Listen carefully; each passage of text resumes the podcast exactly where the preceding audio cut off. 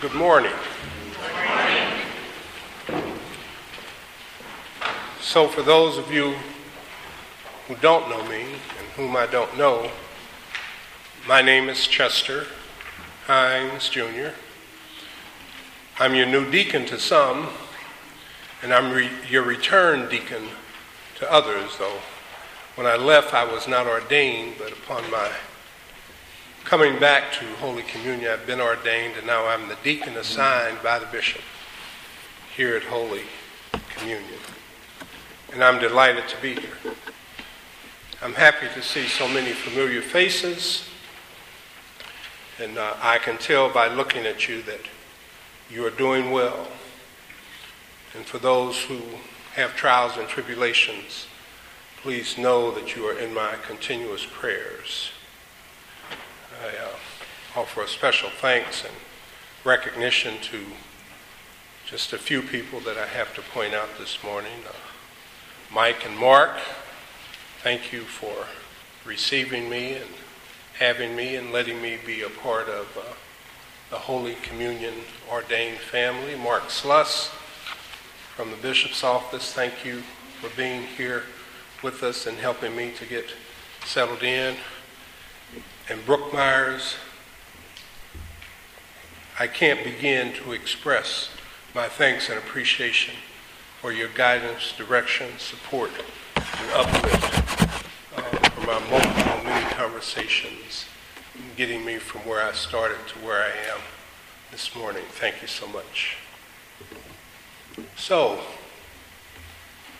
have you ever been on a journey or a trip? A trip that was a pleasurable adventure, everything went well, no major issues or concerns. Then it came time to go home. Now, in one sense, you were rather sad that the trip was coming to an end, but on the other hand, you were glad, excited, and in great anticipation that you were going home. That is the way that I have been feeling in anticipation of being with you this morning. When I think about going home after a time away, I think about being wrapped in the bosom of love and friendship and family, a place where you know there's a seat at the table for you, a place where you know you have a place to sleep, even if it's only a pallet on the floor. A place of safety and comfort that allows me to express my, it gives me my freedom of expression without negative judgment or anger or hostility. I think about the sharing of good food and the great exchange of ideas and the nourishment and growth that comes from the differences of opinion. I rejoice at reminiscing at the funny things that happen in a family, the stories that we tell over and over because they bring back fond memories. When I think about going home after being away for a while, I get excited about learning what has happened in my absence.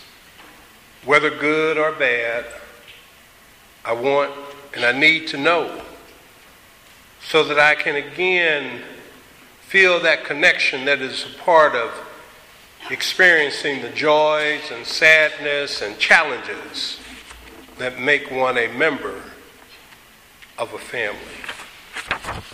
I'm looking forward to reestablishing my relationships with all of those who know me and developing a relationship with those of you where we are new to each other. I'm reminded of a story from when my sons were very young. Elizabeth, please raise your hand, who is my wife. Thank you for those of you who may not be aware. We had taken our boys to their grandmother where they spent the night while we went out to celebrate something or another. The following day in the early afternoon, we picked up our sons and returned home. As one boy entered his bedroom, he looked around the room as if inspecting to see if everything was in order. And he turned toward his bed and said, Ah, my own little bed. he had arrived at home again where he felt safe and secure and easy and relaxed. All of the feelings that I am experiencing right now. I thank you all for giving me that grace and for welcoming me home to Holy Communion. Now, I'm going to spend some time with our gospel lesson and the related scripture for this morning and talk a little bit about hope during this Advent season. The beginning of the good news of Jesus Christ, the Son of God, as it is written by the prophet Isaiah See, I am sending my messenger ahead of you who will prepare your way. The voice of one crying out in the wilderness. And so John came baptizing, baptizing in the desert region and preaching a baptism of repentance for the forgiveness of sins. By today's standards, John was just a plain man. He wore clothing of camel's hair with a leather belt tied around his waist, and he ate locusts and wild honey. Now, these were not the clothes and food of the patriarchs, but more of the working class or the people that provided the daily manual labor. In other words, in today's vernacular, John the Baptist was just a man of the people and with the people. However, John had a message, and the people were drawn to him. In Isaiah, the words are very poetic. A voice cries out, In the wilderness, prepare the way of the Lord. Make straight in the desert a highway for our God. Every valley shall be lifted up, and every mountain and hill shall be made low. Even the ground, the uneven ground,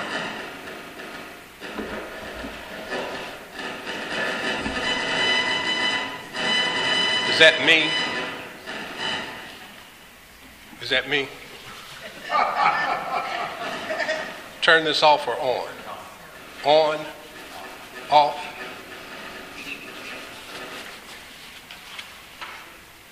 It's off. Is that on? Is that on? Is that off? Are we good? A voice cries out.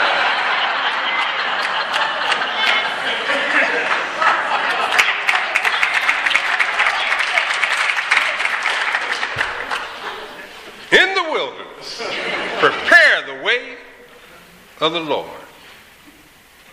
Make straight in the desert a highway for our God. Every valley shall be lifted up, and every mountain and hill made low. The uneven ground shall become level, and all the rough places plain. The glory of the Lord shall be revealed, and all people shall see it together, for the mouth of the Lord has spoken. However, John's words were more straightforward and clear. After me will come more will come one more powerful than I the thongs of whose sandals I am not worthy to stoop down and untie. I baptize you with water, but he will baptize you with the Holy Spirit. Everything that John was saying indicated something special and good was going to happen. He didn't know exactly when that special something would occur, but he knew it was coming and he had great faith in what he was saying. He didn't waver in his message and could not be shaken by those who would question his proclamations.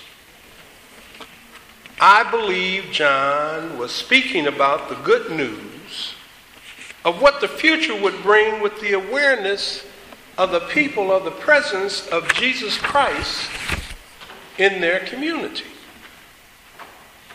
Without saying it in these words, John was speaking of the good news of comfort, encouragement, and hope that comes to us when we maintain a continuous relationship with Jesus Christ.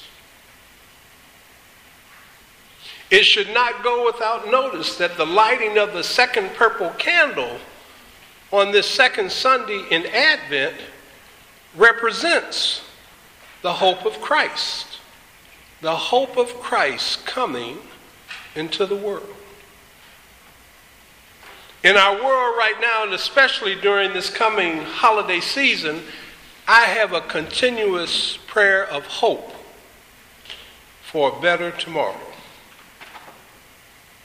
As we look around our communities, we can see a continuous need for us to keep our hope.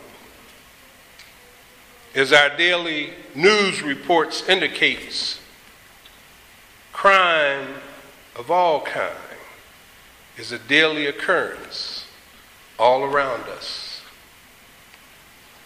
I woke up this morning, turned on the television, two people have been shot because they happen to be standing on a parking lot out in an apartment complex in Hazelwood. Doesn't seem like crime has any parameters. It's any place, any time, all the time. We live in a country of great financial resources, and yet many go daily without the necessities of nutritious food, of a safe shelter, and the necessary clothing. Many are concerned and facing a new health care crisis as Congress has not acted to renew the Children's Health Care Insurance Program, commonly known as CHIPS. Some 9 million children potentially are being placed at risk for lack of health care. Women and children are at risk for sexual harassment and predation. And it appears that the bottom of this iceberg may be huge. The redistribution of wealth, the redistribution of the wealth of our nation appears to be moving toward the more wealthy and away from those who are working to just make a wage and live a decent standard of living.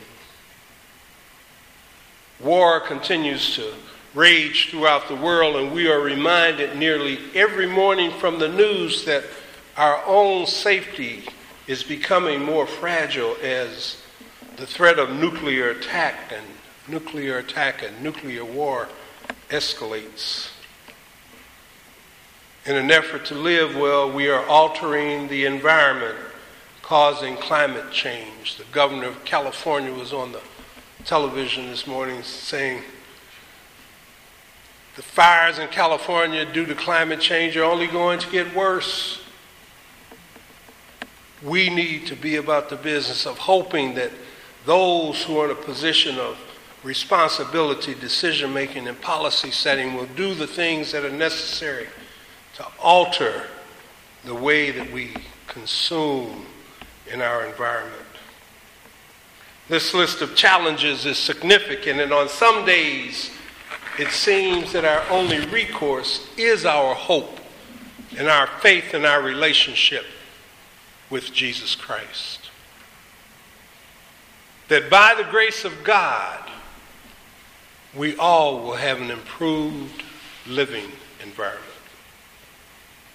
All around us, there is a need for hope, for when all else fails, hope is all we have to cling to while seeking a better tomorrow.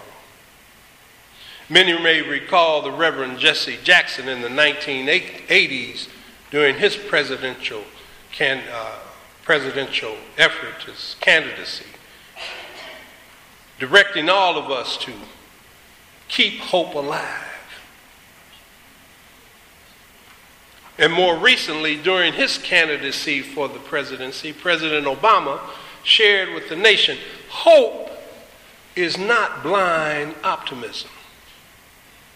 It is not ignoring the enormity of the task ahead or the roadblocks that may stand in our path. It is not sitting on the sidelines or shirking from a fight. Hope is that thing inside. It's inside of us, and it insists, despite all evidence to the contrary, that something better awaits us if we have the courage to reach for it. And he didn't say that, but we have to reach for Jesus Christ. There's your call. Reach for Jesus Christ. Have your relationship in the Lord through Jesus Christ. Hope is the belief that destiny will not be written for us, but by us, by men and women who are not content to settle for the world as it is but who have the courage to remake the world as it should be. Therein is the message of John the Baptist spoken in today's environment.